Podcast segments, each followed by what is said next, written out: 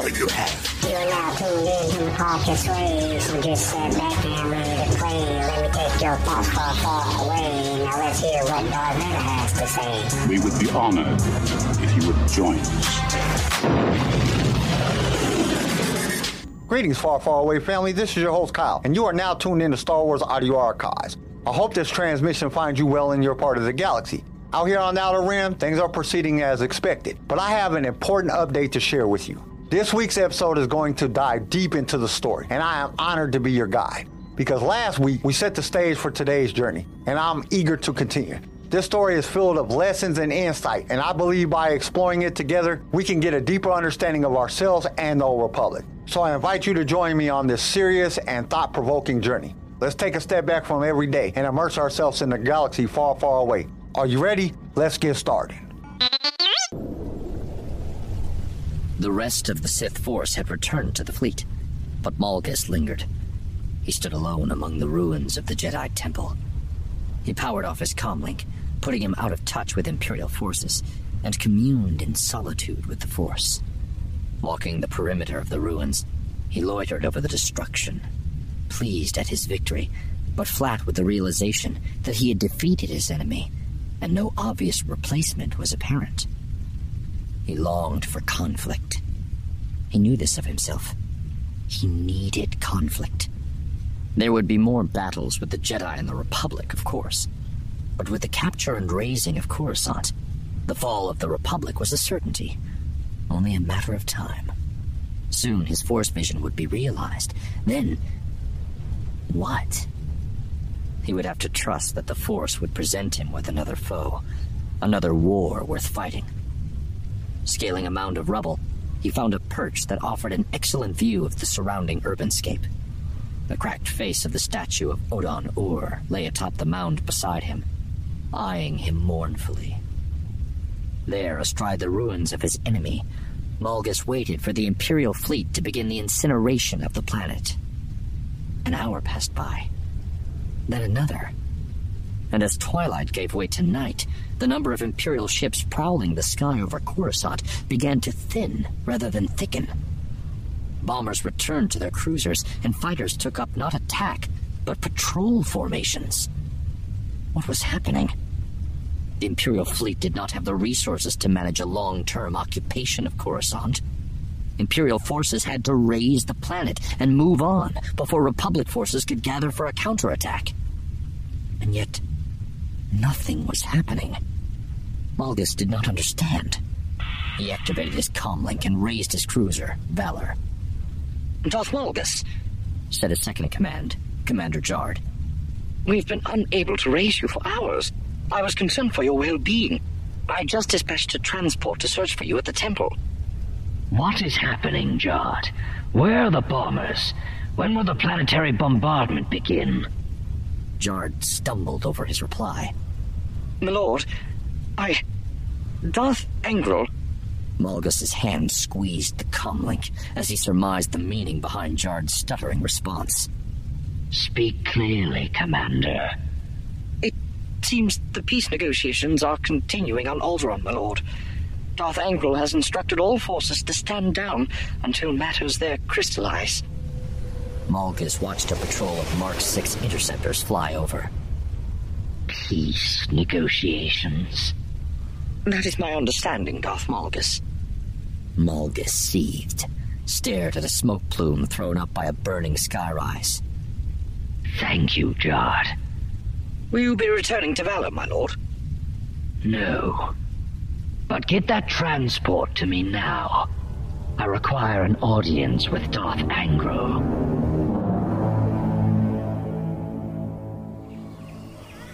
The terms of the negotiations prohibited either the Imperial or Republic delegations from posting external security around the High Council building and compound. Instead, both had their extended delegations posted in nearby cities.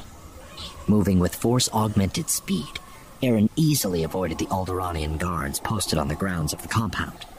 A canine with one of the guard teams must have caught her smell. It growled as she passed, but before the guards could turn on their infrared scanners, Aryn was already a hundred meters away. She did not exit through any of the checkpoints. Instead, She picked her way among the gardens until she reached the compound's walls, veined in green creepers blooming with yellow and white flowers. Without slowing, she drew on the force, leapt into the air, and arced over the five meter wall. She hit the ground on the other side, free. To her surprise, she did not feel a pull to turn back. She took this as a sign that she had made the right decision. The High Council building perched atop a wooden hill. Winding roads, steams, and scenic footpaths led down the hill to a small resort town nestled at its foot. Lights from the town's buildings blinked through the streets and other foliage. The susurrus of traffic and city life carried up the hill. It was late, but not so late that she couldn't hail an air car taxi and get to the spaceport before her absence was noted. Without looking back, she sped off into the night. When she reached town, she located a line of automated air car taxis parked outside an open air eatery filled with young people. A Rodian chef manned the central grill, his arms a whirl of cleavers and knives. The smell of roasted meat, smoke, and a spice she could not place filled the air. Music blared from speakers, the bass causing the ground to vibrate. She kept her hood drawn over her face and hopped into the first taxi in line. The anthropomorphic droid driver put an elbow on the seat and turned to face her. It wore a ridiculous cloth hat designed to make it look more human. Given her own fragile emotions, Aryn was pleased to have a droid driver. Droids were voids to her empathic sense. Destination, please. The seen spaceport, she answered. Very good, mistress. The door of the taxi closed, the engine started, and the car climbed into the air. The town fell away underneath them. The droid's social programming kicked in, and it tried to make small talk designed to put a passenger at ease. Are you from Alderaan, mistress? No, Aryn said. Ah, then may I recommend that you try. I have no need for conversation, she said. Please drive in silence. Yes, mistress. Once the taxi took position at commercial altitude and fell into a lane, the droid accelerated the taxi to a few hundred kilometers per hour. They'd make the spaceport in half an hour. She considered powering on the in car vid screen, but decided against it. Instead, she looked out the window at other traffic, at the dark Alderaanian terrain. Spaceport ahead, mistress. Below and ahead, the Esseene spaceport, one of many on Alderaan, came into view. Aryn could not have missed it. Its lights glowed like a galaxy. One of the larger structures on the planet, the spaceport was really a series of interconnected structures that straddled 50 square kilometers. The main hub of the port was a series of tiered concentric arms that twisted around a core of mostly transparisteel, which locals called the bubble. It was very much a self contained city, with its own hotels, restaurants, medical facilities, and security forces. From above, Aryn knew, the spaceport looked similar to a spiral armed galaxy. It could dock several hundred ships at a time, from large super freighters on the lower level cargo platforms to single being craft on the upper platforms. A tower for planetary control stuck out of the top of the bubble like a fat antenna. Due to the late hour, most of the upper docking platforms were dark, but the lower levels were bright and busy with activity. As Aryn watched, a large cargo freighter descended toward one of the lower platforms, while two others began their slow ascent out of dock and into the atmosphere. Shipping firms often did much of their work at night, when in atmosphere traffic was reduced. Watching it all, Aryn was once more struck with the oddity of the fact that life for everyone else in the galaxy went on as it had, while the Republic itself was in grave danger. She wanted desperately to scream at all of them what do you think is going to happen next? But instead, she kept it inside. An emotional pressure that she thought must soon pop an artery. Dozens of speeders, swoops, and loader droids flew, buzzed, crawled, and rolled along the port's many docks and in the air around the landing platforms. Automated cranes lifted the huge shipping containers carried in the bays of freighters. Even from half a kilometer out, Aryn could see the lines of people and droids riding the autowalks and lifts within the spaceport's central bubble. The whole structure looked like an insect hive. A portion of the bubble, near the top, housed a luxury hotel. Each room featured a balcony that looked out on Alderaan's natural beauty. Seeing them, Aryn thought of her exchange with Sayo. A Jedi must sacrifice, she said. She was about to do exactly that. I'm sorry, mistress, said the droid. Did you say something? No. What entrance, mistress? I need to get to a level 1, sublevel D. Very good, mistress. The air car descended from the traffic lane to stop at one of the entrances on level 1 at the spaceport. The droid offered his hand, which featured an integrated card scanner, and Aryn ran her cred card. The order would be able to track her from its use, but she had no other way to pay. She stepped out of the air car and hurried through the automated doors of the port. Once inside, she moved rapidly, barely seeing the other sentients on the walkways and lifts. Conversation occurred around her, but lost in her thoughts, she heard it only as a distant buzz. Music blared from a darkened cantina. A young couple, a human man and a Cerean woman, walked arm in arm out of a restaurant, heads close together, laughing at some shared secret. Droids whirred past Aryn, carting cargo and luggage. Pardon me, they said as they whizzed past. Vid screens hung in strategic places throughout the facility. She eyed one, saw a view of Coruscant, which then cut to the High Council compound on Alderaan. She avoided looking at any other vids as she went. She kept her eyes focused on nothing, hoping that the late hour would spare her any contact with other members of the Jedi delegation who might be stationed at the spaceport. She feared the sound of their voices would pop the bubble of her emotional control. Hurrying along the corridors, lifts, and walks, she reached the level where she'd landed her raven and let herself relax. She raised her wrist calmly to her mouth, thinking to hail T6, but a voice from behind called to her and shattered her calm. Eden? Eden Anir? Her heart lurched as she turned to see Volan Sor, a fellow Jedi Knight, emerging from a nearby lift and hurrying to catch up with her. Volan's Padawan, a Rodian named Kivo, trailed behind him, a satellite in orbit around the planet of his master. Both wore their traditional robes. They wore their lightsabers openly outside their robes, as they would in a combat environment. She tensed. Perhaps Master Darnala had noticed her absence and deduced her intent. Perhaps Volan and Kibo had come to stop her. She let her hand hover near the hilt of her lightsaber. It's Kaley Cuoco for Priceline. Ready to go to your happy place for a happy price? Well, why didn't you say so? Just download the Priceline app right now and save up to 60% on hotels. So, whether it's Cousin Kevin's Kazoo concert in Kansas City, go Kevin, or Becky's Bachelorette Bash in Bermuda, you never have to miss a trip ever again. So, download the Priceline app today. Your savings are waiting. Go to your happy place for a happy price.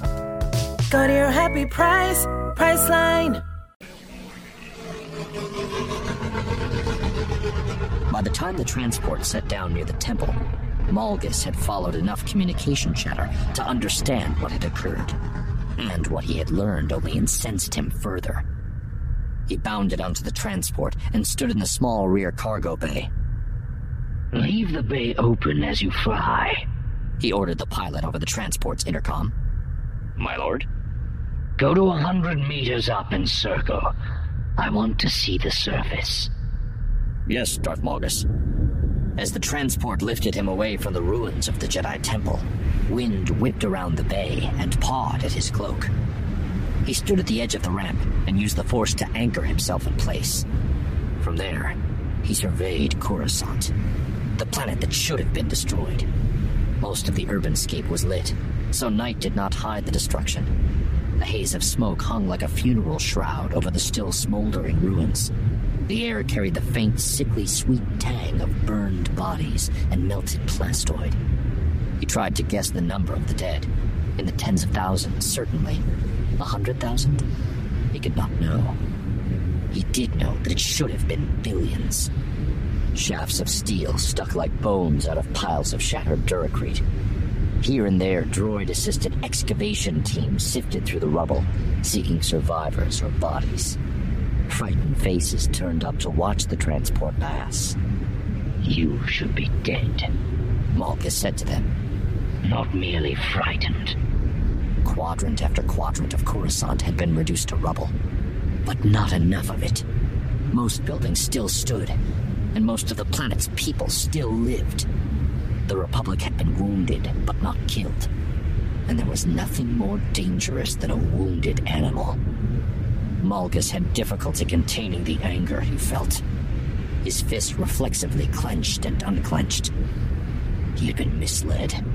Worse, he had been betrayed.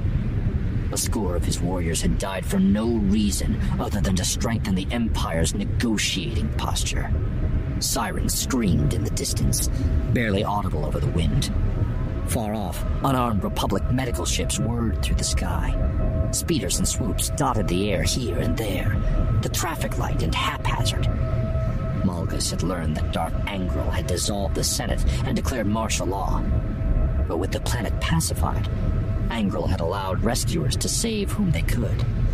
Malgus imagined that Angral would soon allow free civilian movement. Life would start again on Coruscant. Malgus did not understand Angral's thinking. No. He did not understand the Emperor's thinking, for it must have been the Emperor who had decided to spare Coruscant. Nothing was as it should be. Malgus had intended, had expected, to turn Coruscant into a cinder. He knew the Force intended him to topple the Republic and the corrupt Jedi who led it. His vision had shown him as much. Instead, the Emperor had given the Republic a slight burn and begun to negotiate. To negotiate. A squad of ten Imperial fighters sped past, their wings reflecting the red glow of a nearby medical ship's sirens. Smoke plumes from several ongoing fires snaked into the sky. Malgus might have hoped that the Emperor planned to force the Republic to surrender Coruscant to the Empire. But he knew better. The fleet had temporarily secured the planet, but they did not have the forces to hold it for long. The planet was too big, the population too numerous for the Imperial fleet to occupy it indefinitely. Even a formal surrender would not end the resistance of Coruscant's population. And an insurgency among a population so large would devour Imperial resources. No. They had to destroy it or return it. And it looked as if the Emperor had decided on the latter, using the threat of the former as leverage in negotiations. The pilot's voice sounded over the intercom. Shall I continue the flyover, my lord? No. Take me to the Senate building. Notify Darth Angral of our imminent arrival. He had seen all he needed to see. Now he needed to hear an explanation. Peace, he said, a curse.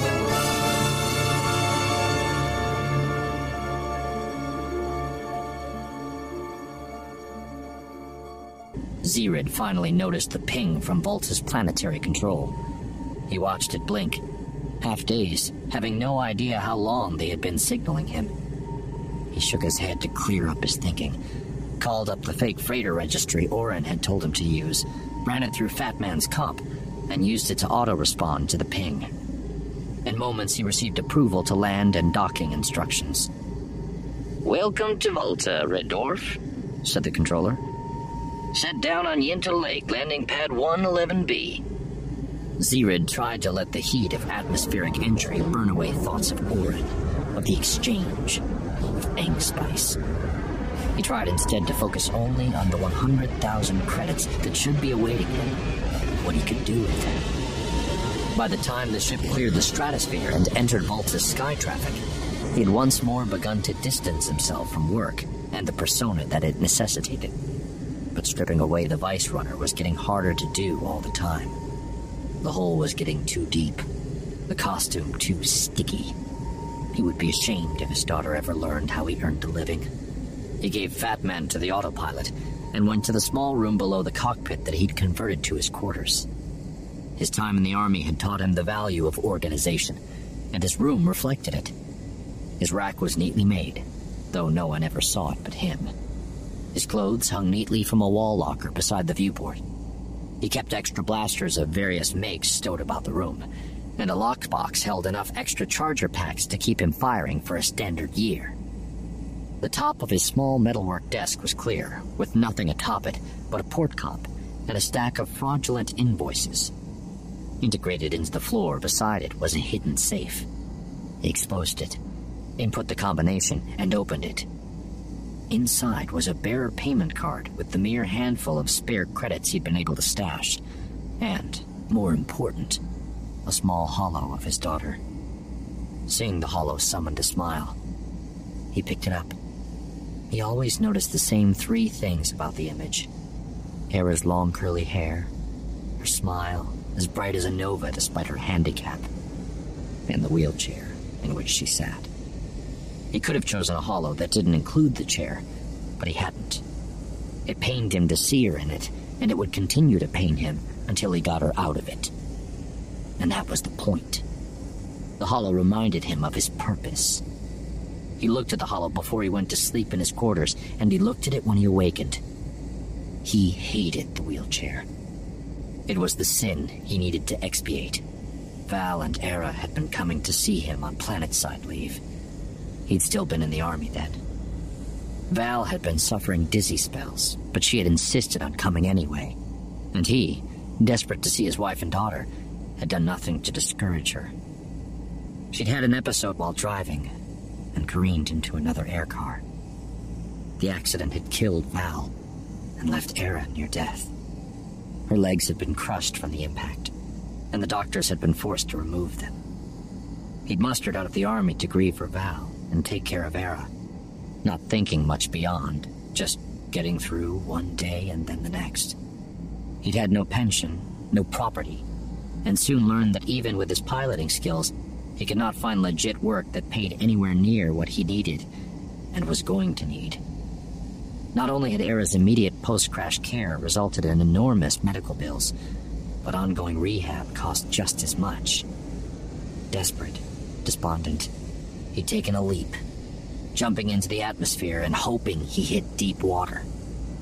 He called on some old acquaintances he'd known before his tour in the army, and they'd put him in contact with the exchange.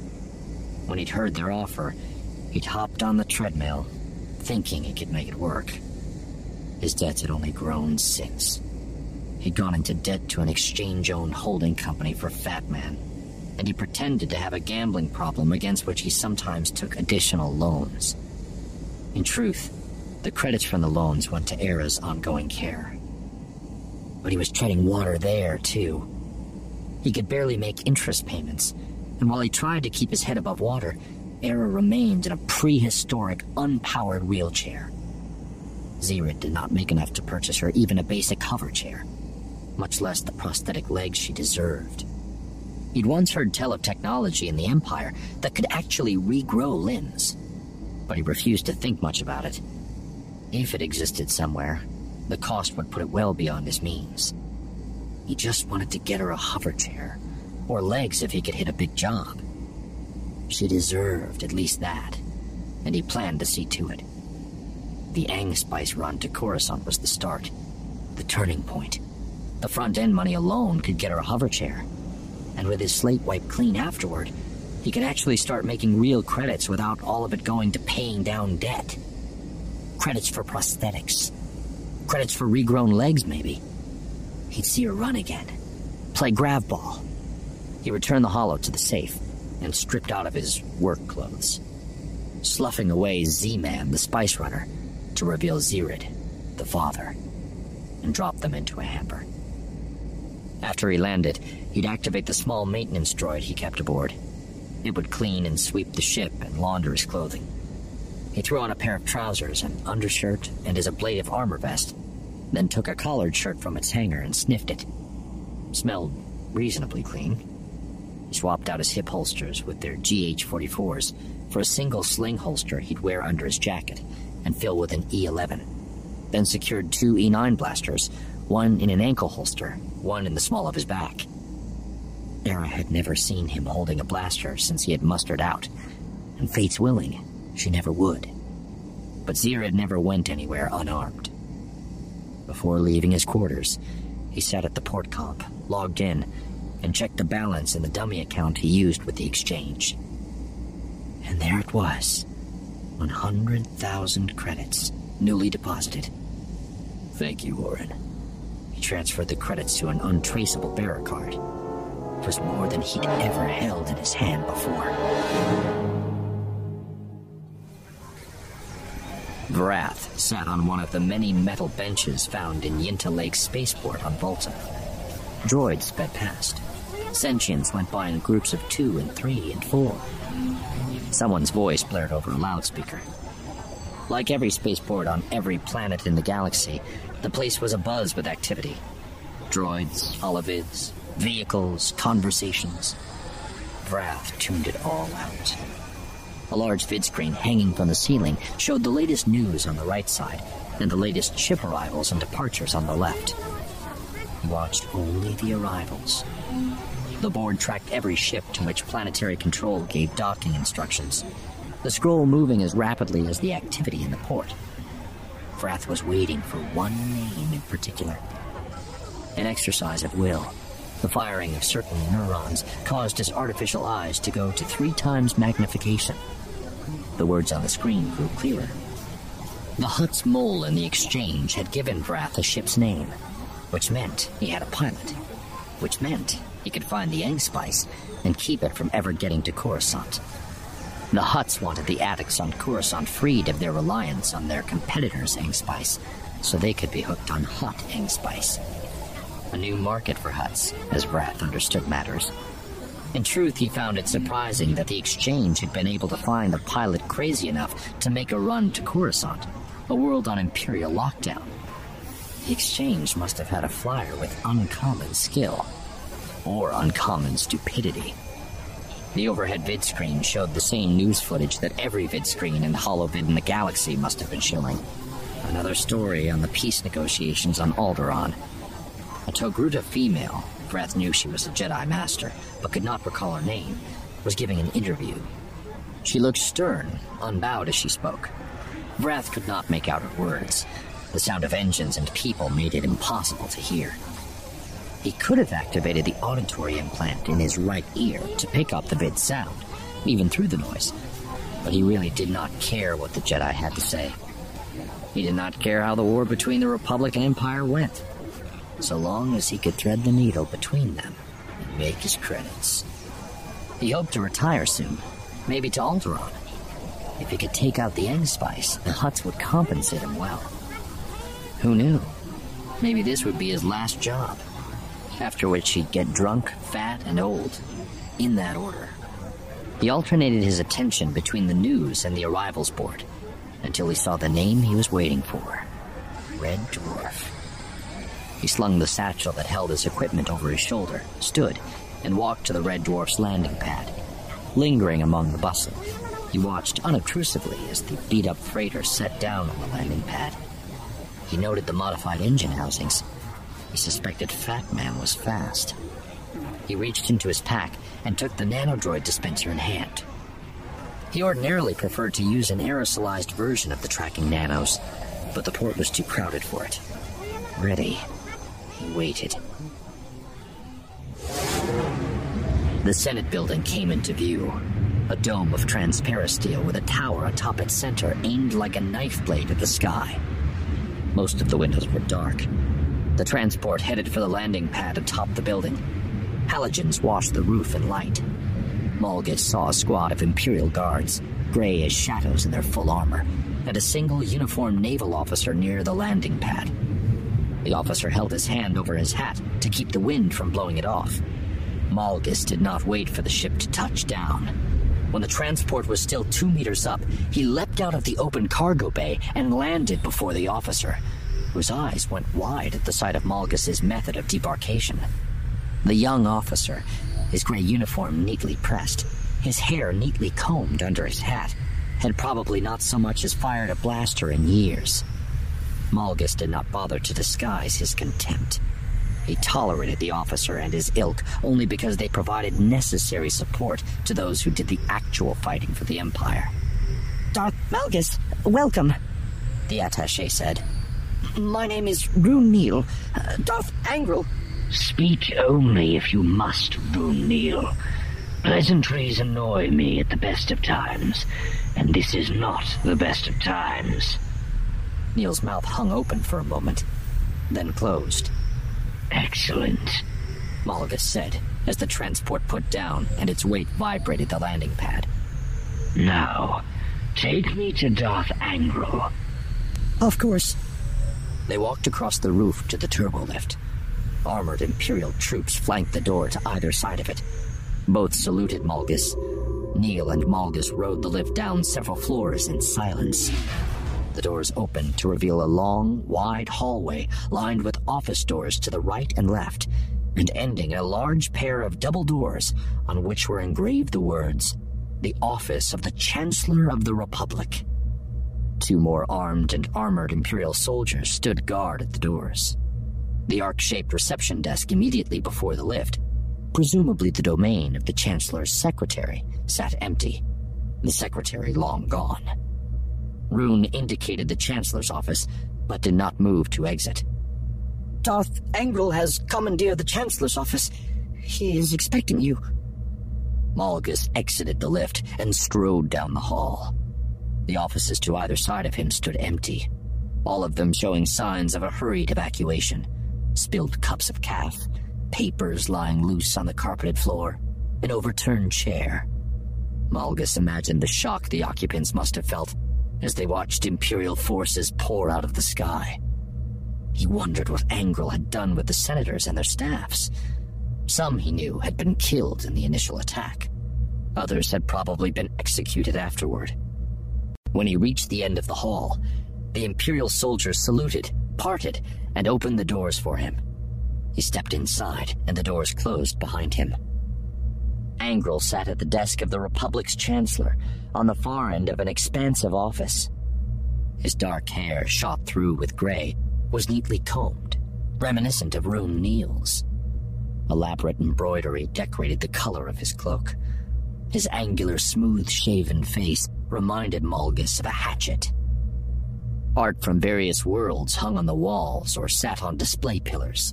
Bone carvings from Mon Calamari, an oil landscape painting from Alderaan, a wood sculpture of a creature Malgus could not identify, but that reminded him of one of the mythical Zillo beasts of Malastare.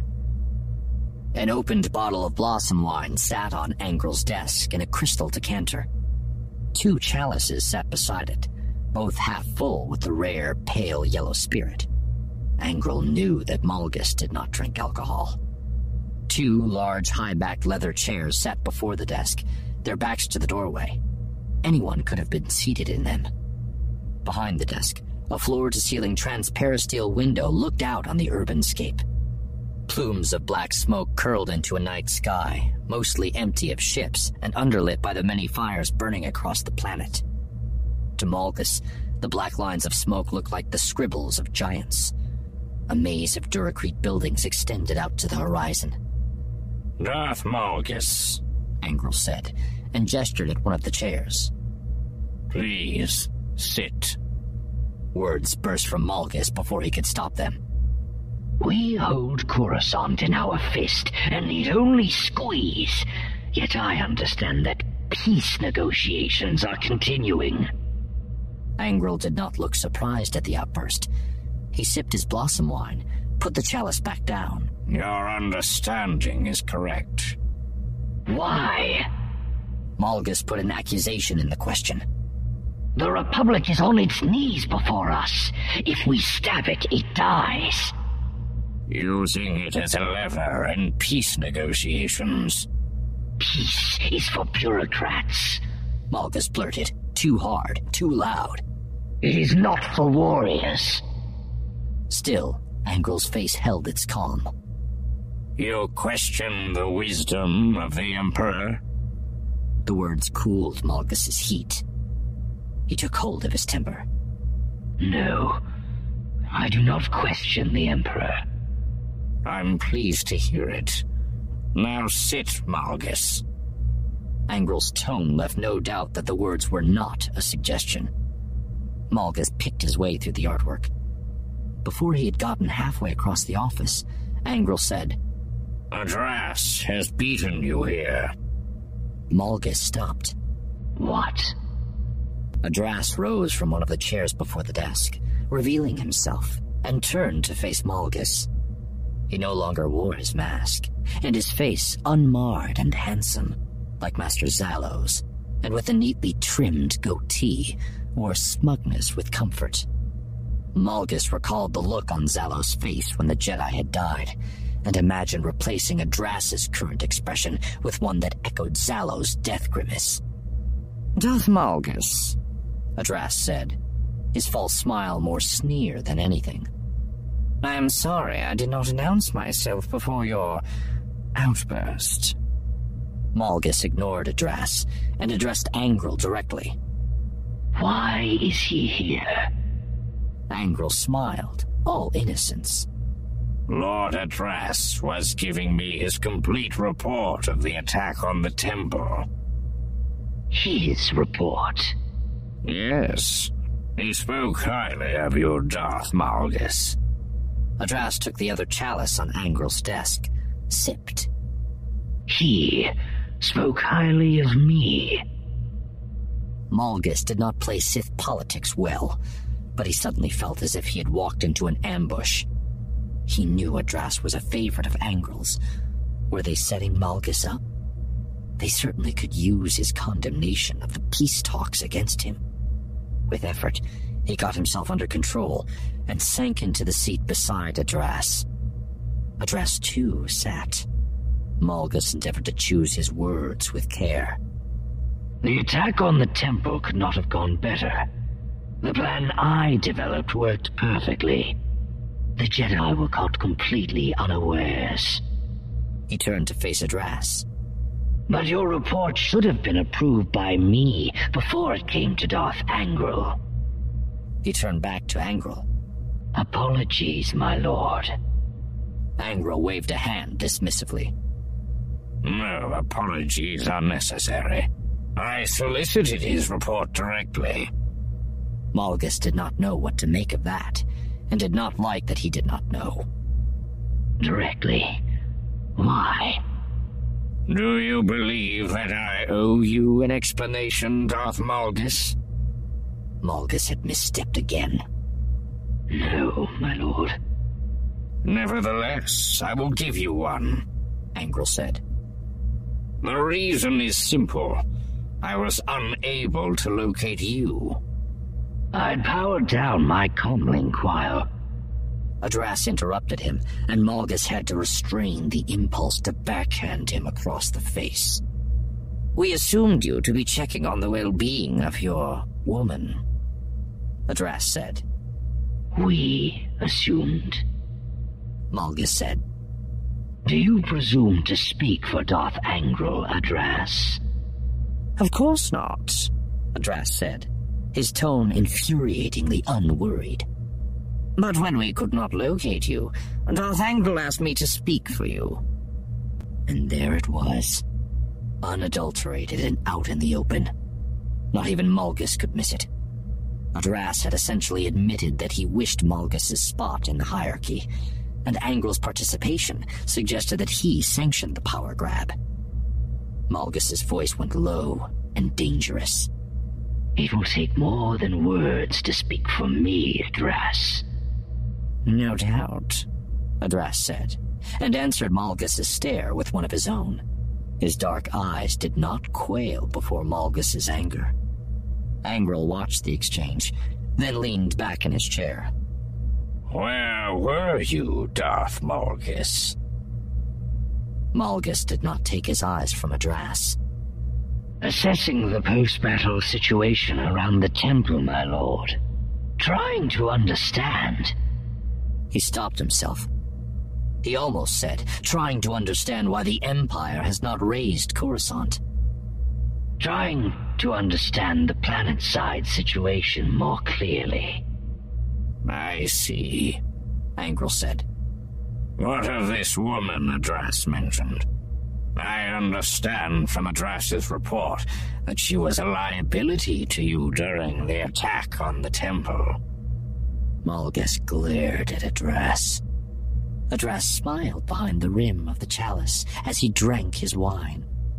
Adraas is mistaken. Is he? Then this woman isn't a liability to you.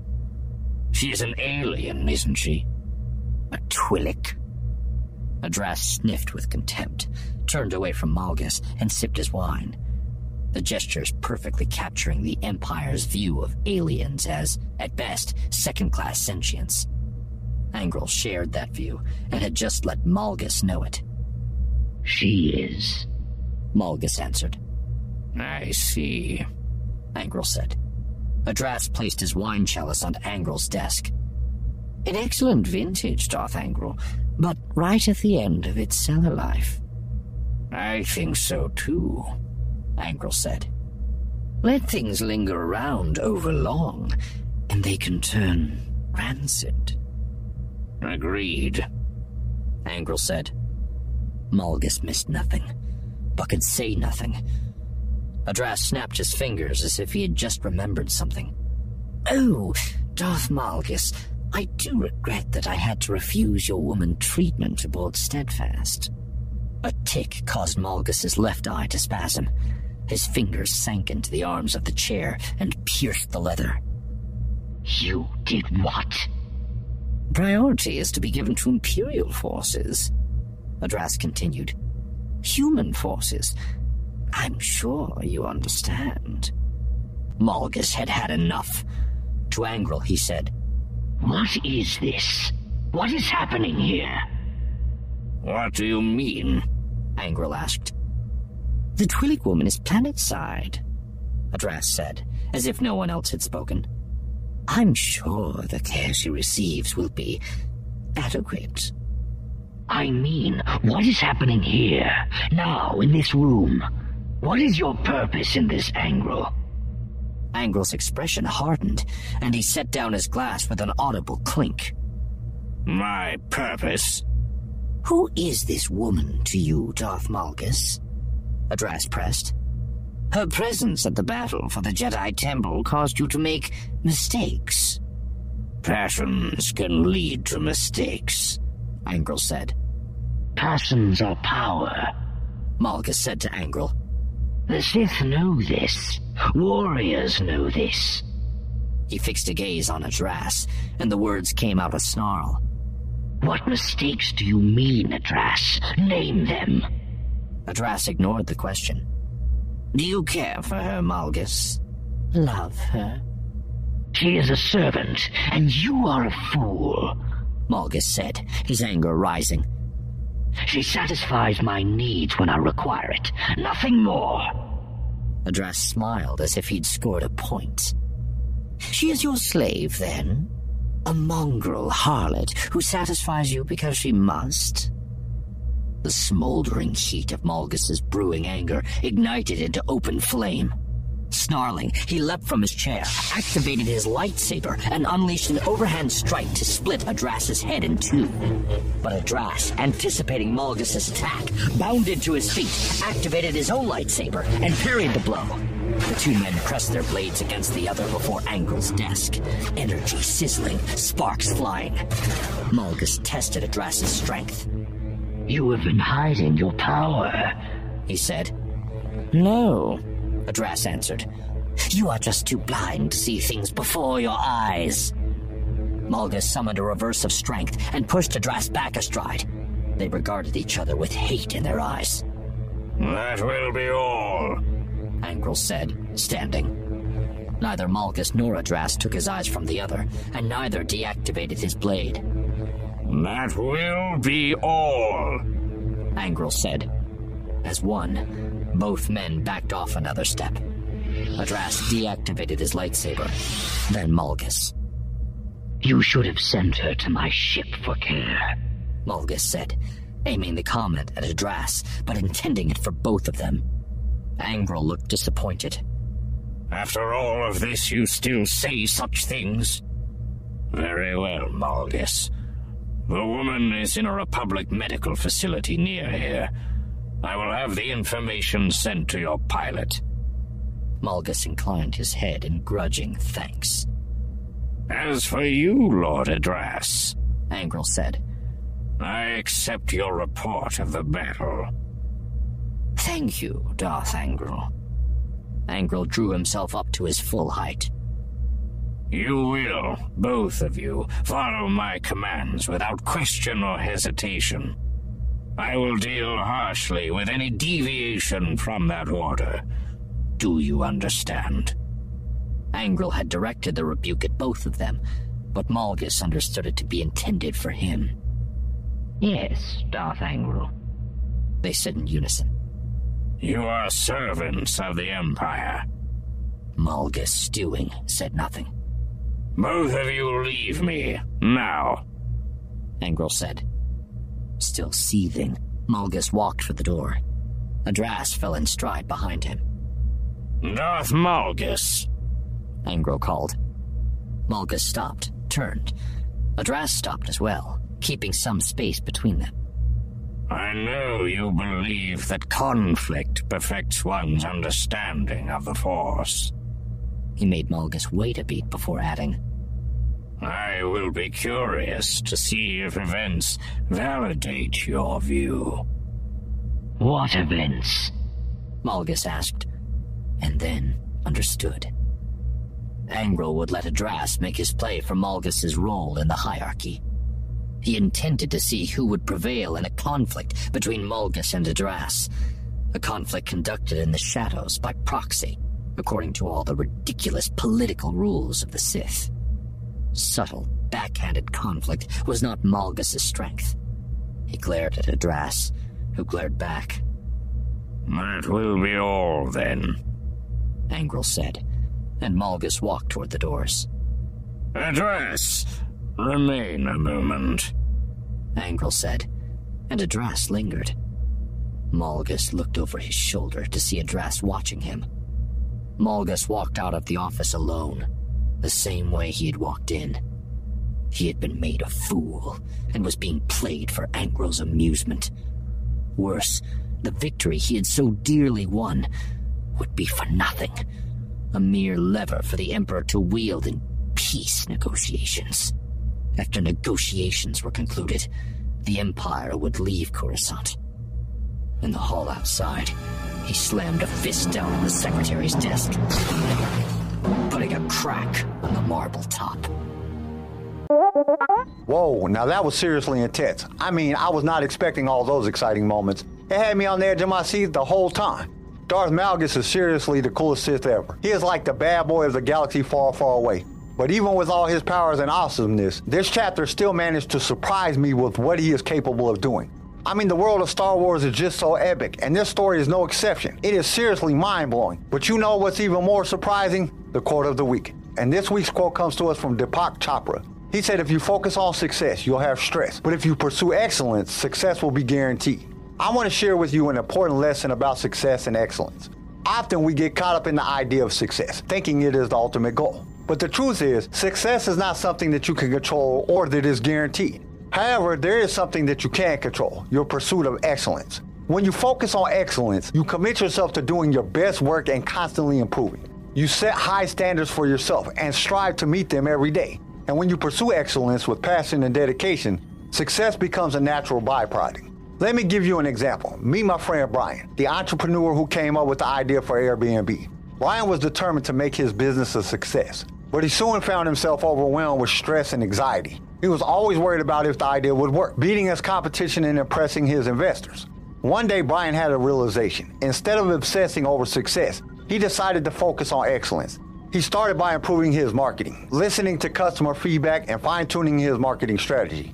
He also invested in his idea and showed others how it would be profitable.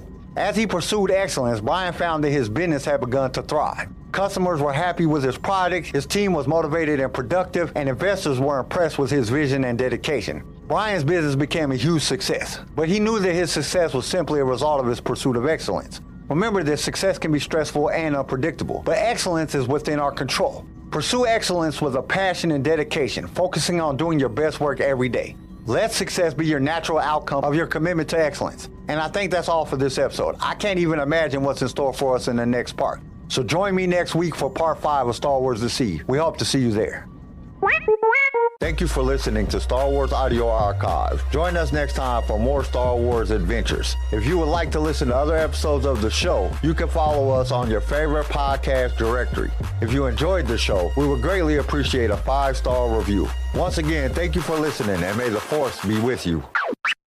Sway was created by Kenai Shed and is a production of Pick Film Media. This show was produced by Quentin McDaniel and it was distributed by Swaycast Network. Star Wars The Old Republic Deceived was read to you by Jason Odega. Sound designed by Theodore Thompson. I am your host, Kyle, and we will see you next time in a galaxy far, far away.